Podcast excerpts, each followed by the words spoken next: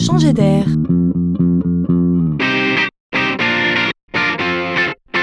C'est la chronique de Laurent Collen. Il faut le reconnaître, l'égalitarisme en termes d'éducation a pris un coup dans l'aile. La grandeur dans ce domaine, c'est bien de pouvoir faire grandir les talents d'où qu'ils viennent. Et on se rend compte que l'éducation ne peut enrayer à elle seule la machine en marche de la reproduction sociale, que tant de gens se plaisent, pour de bonnes ou de mauvaises raisons d'ailleurs, à nourrir et à maintenir. Le niveau culturel et social de départ explique trop la réussite ou l'échec. S'ajoute à cela, comme une couche supplémentaire, l'argent qui bien sûr facilite l'accès à ces fameux cours de soutien, parfois même pour certains toute l'année durant.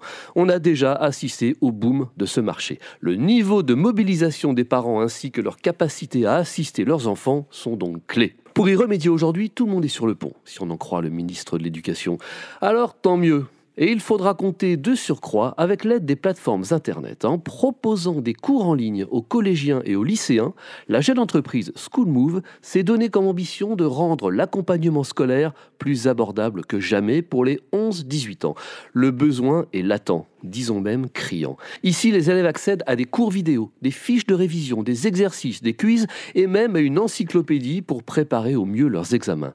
Opérant depuis 2015, SchoolMove n'est pas un nouveau-né, utilisé déjà par pas moins de 35 000 enseignants et plus d'un million d'élèves depuis son lancement le sujet est d'actualité. Rien n'est plus puissant qu'une idée dont le temps est venu.